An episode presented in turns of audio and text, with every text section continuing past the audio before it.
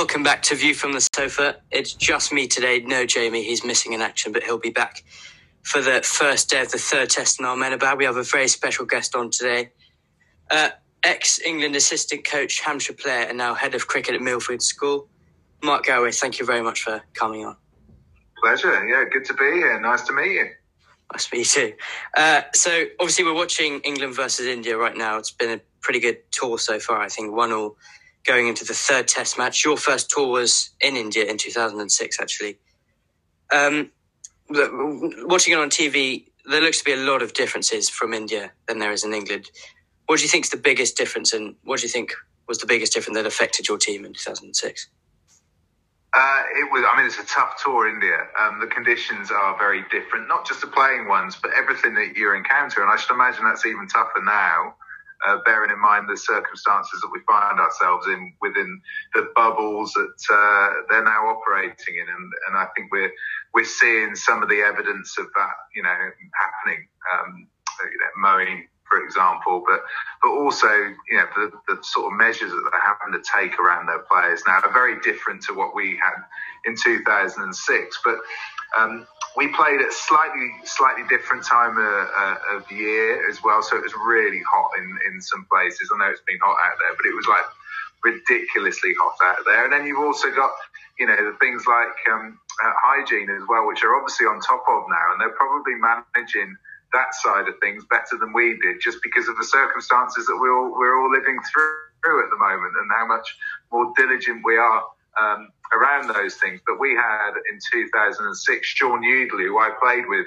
at Hampshire, was on the tour. And effectively, after I think the first warm up game we played against India A, the next time we saw him was just before the final test match because he was desperately ill in hospital for virtually the whole of the tour, and then uh, came back, had a few days with us, and then actually played a, a pretty monumental role in, in winning the, the last Test match in Mumbai um, to, to level the series one all. Yeah, and just to follow up to that, did you? Well, so everything's different there, including the pitch and sort of. I think spin is much more relied on in India than it, than it is in England. Did you prepare differently, or did you sort of, when you were planning for the match, did did batsmen say, okay, I'm going to play different to I would in England?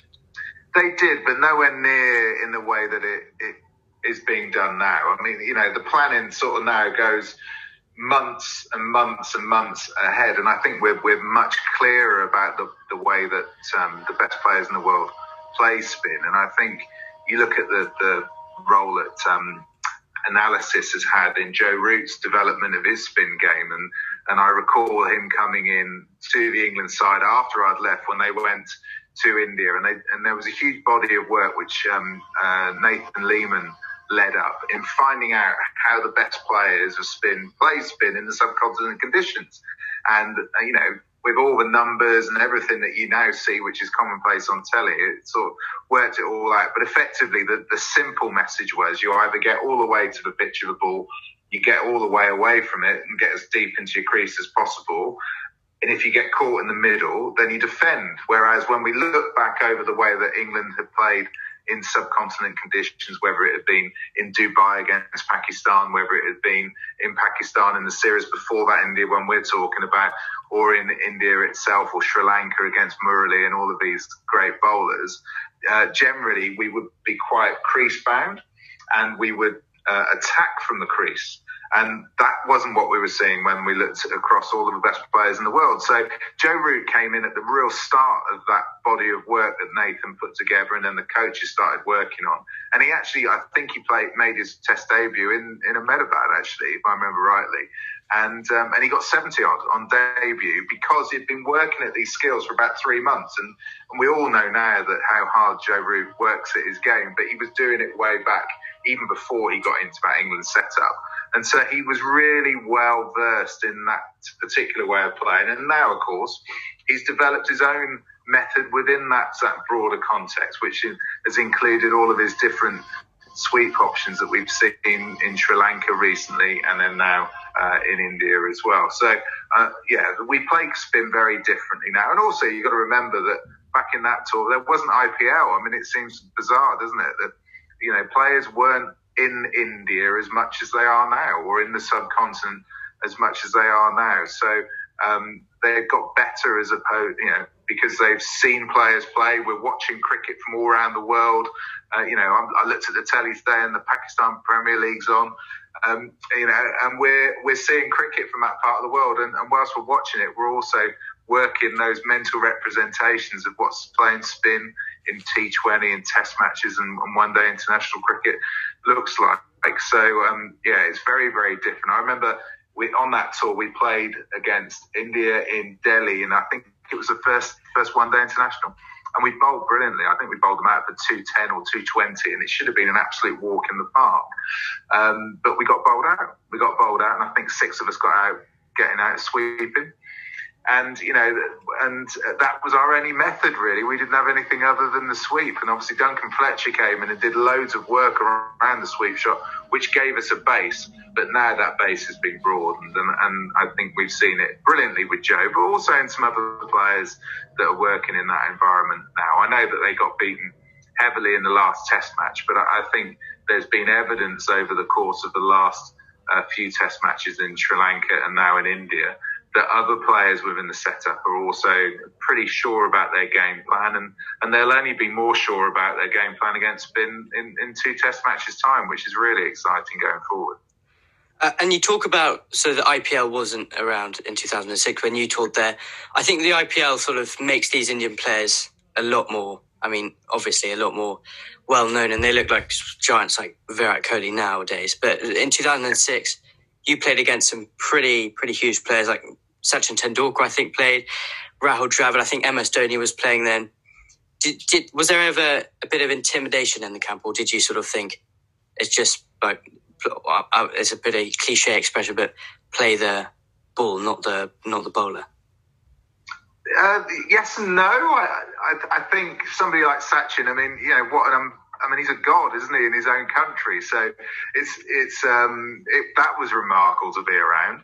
Uh, the emergence of MS was quite interesting at that time as well, and um, you know the crowds were going ballistic for him, and I think he was like a rock star at the time um, in the way he had his long hair, if you remember rightly, when he first first came into it, and um, and bashed it basically, and then he developed into this very rounded, very sophisticated player that could deal with with pressure. But he was an amazing bloke. I, I, got to spend a bit of time with him on that tour, and it was it was fascinating to to get into his, his psyche. And you could see that he was going to be around for many many moons to go. But I mean, that whole side was.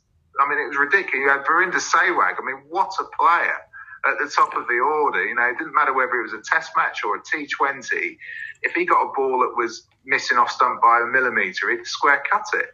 Um, it was remarkable. And then Rahul Dravid, you know, to me was was one of the best players to watch. Um, as much as I always wanted him to get out, obviously, if he, if he did get a few runs, then you could learn a bit from that. And then they had VVS Laxman, who is one of the most underrated players because probably his record over in England when he came over here and played in uh, away test matches wasn't fantastic. But what a player! I mean, that bloke could time a cricket ball like nobody's business. Um, and then obviously, you know, you, you had Harbhajan was their main spinner, who was a who was a fantastic bowler, and, and you had Zaheer Khan, who again was really underrated. I mean, what a superb bowler. But going back to your point, was it easy to be sort of starstruck? The answer is probably no, because when you looked at the side that we had, we just come off the back of winning winning the Ashes for the first time in in a very long time. And we were playing pretty good cricket, I have to say. And in that first Test match, uh, we played um, in Nagpur. Uh, Alastair Cook made his debut and got 100 in the second innings after getting 60 in, in the first. But we, we pretty dominated that, that match, actually. I think they needed to get 400 off the last in the last day, and the wickets slowed down, and, and, I think we got them six down. But we played some really good cricket in that. We went to Mohali where we thought we had a good chance because the wicket would bounce a little bit, and actually their seamers outbowled our seamers. And uh, as a result of that, I think Anil Kumble bowled very well. Uh, there's another brilliant bowler. Anil Kumble was in that series. Yeah. I mean, you know, fantastic, fantastic bowler. Um, and we lost that one. But then we went to Mumbai, and you know everybody really pulled in in, in Mumbai. I thought that was a, a magnificent, um, uh, a magnificent win, and probably then led on to the next tour being so successful, and the next tour being so successful, and now we go out to India, and we're not sort of you know thinking that we're going to lose every single Test match like we would have done before. Um, but we competed very, very hard in that series against a very good Indian side in their own conditions. And, you know, that, that was, I, we took a lot of confidence from that, I think. And, and some of the players that, you know, Jimmy Anderson's who were on that tour, they learned so much, you know, on that tour, which again, you, you, project that a lot of years on, you couldn't have imagined that Jimmy would still be playing and doing his stuff now. But um, but he definitely learned, learned a lot on that tour. And uh, yeah, there, there are different conditions, but they're brilliant conditions. And I, and I quite like the way that the test match pitch, the last one, wasn't great. You know, it wasn't a fantastic pitch. It spun from from the first morning, really, which you know, and all of that. But that is that is what it's about. Test cricket, you go all over the world, you play in different conditions, and the quickest ones who learn end up being the best players, pretty much, and they end up with this all-round game that then they can take wherever they go around the world, and that's why. Your Virats go well when they go all over the place. That's why your Steve Smiths tend to get runs wherever they go, your Joe Roots and your Kane Williamsons, because they learn quick in these environments. And that's what Test cricket is about. So, yes, you know, it was a wicket that spun, but ultimately, you know, what do you expect? Yeah, and uh, so you talk about the pitch being, it, it wasn't great, I think we could say in Chennai last Test match. Uh, I think that had quite a lot to do with Virat Kohli and the coaches sort of telling the groundsman that that was the pitch that they wanted because it, it, it had changed a lot since the first Test match. I believe was I assume Sachin was the captain in 2006. Did he have anything to say, or did he have any say in sort of curating the pitch? Yeah, he wasn't actually. It was Rahul was was 2006. Oh, yeah, because they had um, Greg Chappell. And in fact, the, the, sort of sub story around that tour was was whether um, Sachin was going to stay in the side.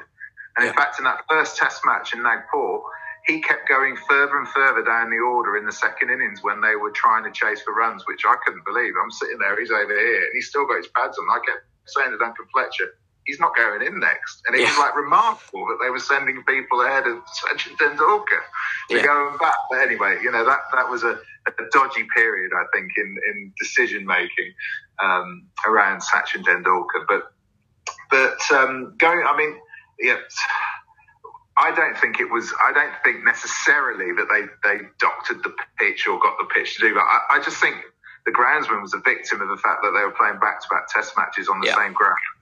I, I, think didn't help his cause. I'm sure they wanted the ball to spin a, a little bit more, but the, the challenge with that is if you lose the toss, then you are you are against the game. So I think there was more to do with the back to back Test matches in the same environment. Obviously, during that five day period, there's no preparation going on, which is yeah. completely different to what you would normally get in a lead up to um, a test match. You know, the ground wouldn't be played on in a domestic sense, so the groundsman would have that. So I, I think that was more to do with it because you do run the risk whenever you you put the conditions in the favour of the bowler you do run the risk that you that um, you, you, get the wrong side of a toss, and then it becomes very very difficult. And I think having been one nil down, it would have been a very risky strategy to say let's make this thing spin from ball one and hope that we win the toss because that's what you're pretty much hoping on. And I'm not saying that India wouldn't have had the skills to to win the game from there, but it would have been a damn sight harder. Yeah, and so if we just go back to the 2006 tour, so you said you drew the first test, but you were sort of, or you were, you dominated that test. I think it would be fair to say. And then you came into the second test match, and India dominated that. They won by nine wickets, I think. Just looking yeah. at the stat here. Yeah. Well, so it was such a big tour. You're playing against one of the best teams, well, probably the best team in the world. Uh, well, at that time, uh, arguably, uh, you're coming into the third test one 0 down. You need to win the test. You did win the test actually by 212 runs. So by a massive. Right. Yeah, he did. Yeah, yeah, he did it right. What was the atmosphere like in the dressing room before that test? So, what was the mood there? Were you feeling positive, or were you sort of feeling like you should go home? I think we realised that we, we hadn't done ourselves justice in the previous match. Yeah. Um, we also thought that if we won the toss, then you know we could we can go pretty well because we won the toss in uh, in Nagpur and we we get set set the tone for the game and, and we hope to win the toss and we did you know and and then Andrew Strauss got 100 I think Owais Shah got some runs in that game. I think Colley got some runs in that game as well. Um, and really really set it up. But the thing that I remember most about it which I, I think you know not many people will know but um, we needed to bowl them out on the last day, and I think we had them two down at lunch, and and Sachin and Rahul were batting. I mean, oh, wow. I might be wrong on this because my memory is a bit dodgy, but they were batting. And at lunchtime, the change room was a bit flat. It was a bit flat because we needed to get eight more wickets. You got two of the best players that had played in the previous generation batting. Yeah. Um, you know, the ground was now full because Sachin was batting in his hometown. Um, and, and it was pretty tough. And um, back in the day, you used to have a, a, speaker that you plugged an iPod into.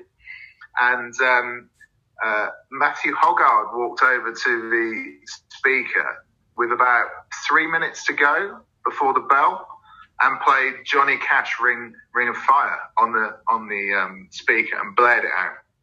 And Andrew Flintoff and him loved Johnny Cash and they started dancing around and everybody to a man stood up and sang and danced. And, and, and I opened the, win- the door and I had the window open because it was boiling hot. So I opened the door, which went straight into their changing room. And the guys sang and jumped around. And you could see the Indians just looking across, going, What on earth is going on? Yeah. And the song was about, I don't know, three quarters away through when the bell went, the umpires went, and the guys followed. And they sang the end of the song all the way down onto the pitch. And then I believe we got eight wickets for 56 to win the game wow. within the next hour and 15 minutes. Wow. And and it was, you know, it, it, may have happened anyway without that. I don't know. But there was a trigger there which very much galvanized everybody together. Uh, and they went out there, and Shaun Udal got some got some wickets. Uh, and I think Hoggy got got a couple of wickets, and we took some great catches. And Monty, for some reason, was at deep mid on, and MS Dhoni whacked one straight up in the air to him, and he dropped that. And then two balls later, MS did the same thing again, and Monty caught it and went on a lap of the lap of the ground. And we ended up winning winning it, but it, that was remarkable. And, that, and that, to this day, that's one of the most amazing dressing room moments that I've had. You know, since then, you can't recreate it. That yeah. that was magic absolute magic. And, and I felt very privileged to be in there and dancing around like an idiot and singing the song, but more importantly, to watch the, the way that the guys responded to it and, and pulled off an incredible win, you know, and, and, um, and, and which triggered uh, one of the best celebration evenings that I've ever been involved in. So it was, um, it was a, a real special moment to, to draw a series over there. I think is, is special. Only, only one side has gone over there. England side has gone over there since and, and won. And then previously, you're looking back at 1986, 87, I think, or 85, 86 or something to the previous one. So it's really, it's a really tough. to play against those guys that you've mentioned and to get a win was was pretty special. It's certainly one of the highlights um, of the time I was with England. That must have been amazing. I, I, I'd love to imagine what would have happened the after party with Freddie Flintoff there as well. That must have been. Yeah, he was entertaining that evening. We went on a yeah. boat in the bay actually. That I think Ravi Shastri uh, helped to organise, and, and all of the wives and girlfriends were over, and, and Freddie um, pretty much hosted the evening. He was he was at his sensational best. It was wonderful. Yeah, that must have been amazing. Did you sort of did you meet up with the Indians afterwards? Did you have a sort of dressing room conversations afterwards, or were they pretty depleted? Really? Um, no, we didn't after that actually, because we still had seven one-day internationals to go at that point. Yeah. But, but we always shared hotels with them, and being in the subcontinent is very is very different. So if you're if you're playing against the Australians, generally you'll go into the change rooms after the series and have a drink and what have you. Yeah. But actually with the Indians, they are they're fierce competitors on the pitch. But then you get back to the hotels and they're quite relaxed. So you end up forging relationships would probably be too strong a word, but having conversations with people over a coffee or, you know, next to a pool in the hotel or whatever the case may be, which is different to, to other sides. The other thing that they do as well is that they have, they love cake to celebrate. with. And you may have seen them sort of smearing cake in each other's faces and stuff like this. But they love that. So any birthday, any win, any celebration, you get back to the hotel and there's this huge cake in the in the foyer, and basically everybody gets handed a piece, whether you you were a winning side, whether the birthday is in the Indian team or in the England in the England setup.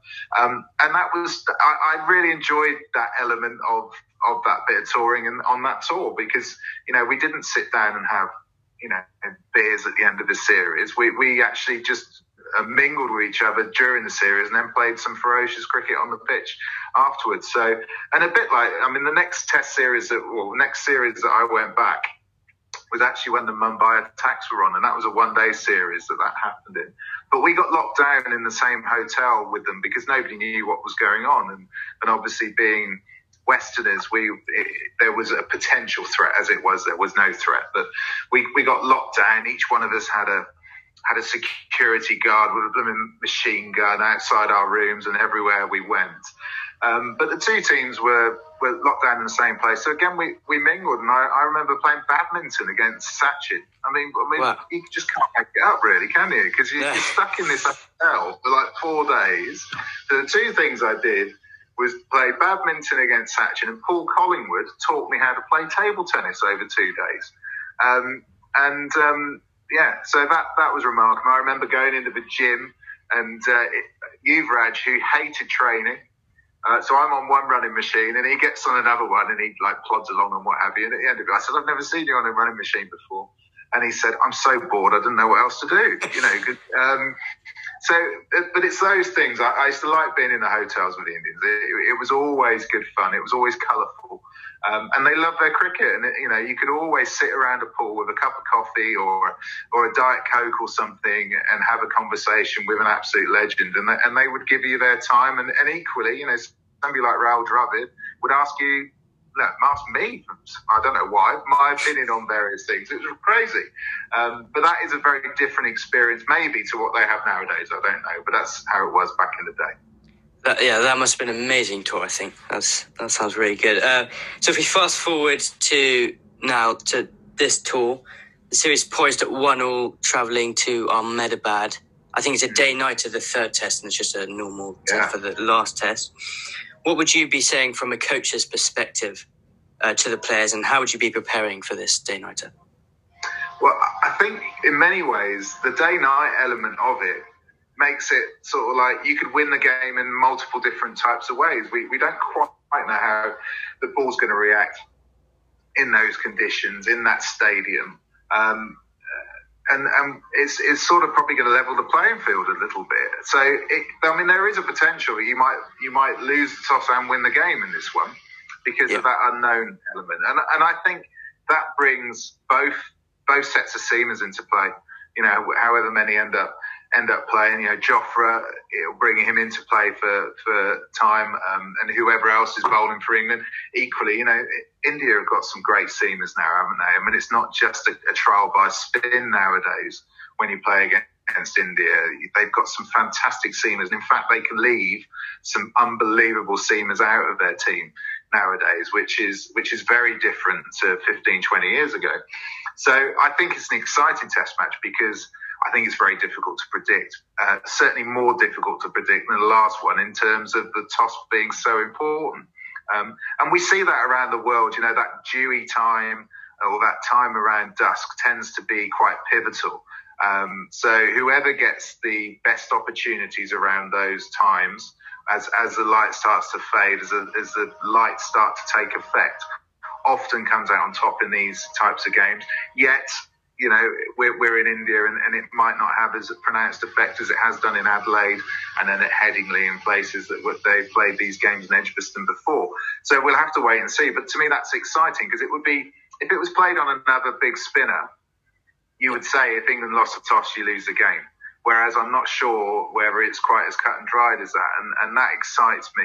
And I think it's probably exactly what this series needs, to be honest. Um, so yeah, I, I, I, can't I can't wait to see see what happens next. Yeah, I can't wait either, and it's good that it starts at nine o'clock now, so we'll be able to we'll, we'll, be able to watch a, a bit more of it. And So the second test was dominated by spinners. 32 out of the 40 wickets was taken by spinners. Right. I think that's just because of the pitch, but they also, India have amazing spinners. We have some pretty decent spinners in Jack Leach, Dom Bess, Moeen Ali. Moeen Ali's now gone home. Uh, if you're a coach, any changes coming out? I know you mentioned that it might be better for the seamers, but the seamers hardly did anything in the second test. What, what, would you be making any changes to your team? Yeah, I think Dom's got to come back, isn't he, and, and, and play.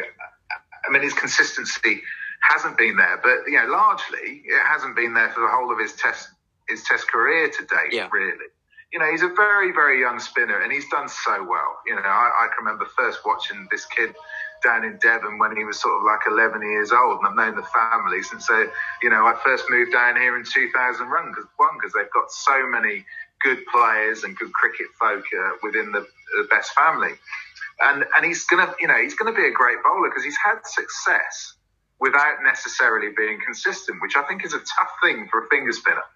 Um, and he's developed the way of getting wickets, and he's definitely got better. You know, from from those first couple of matches that he played in the English season two or three years ago to now, he, he's much better. But but he's got to um, he's he's gone he's going to get another opportunity in this match. I can't see how they're not going to not going to yeah. play him in this match, and, and both him and, and Leachy will, will bowl together. I think for Leachy, I mean, Leachy's bowled really well, and even even when Pant was just getting after him, you know, another day and one goes up in the air, or it it doesn't go over the line and it goes into into somebody else's hands or whatever.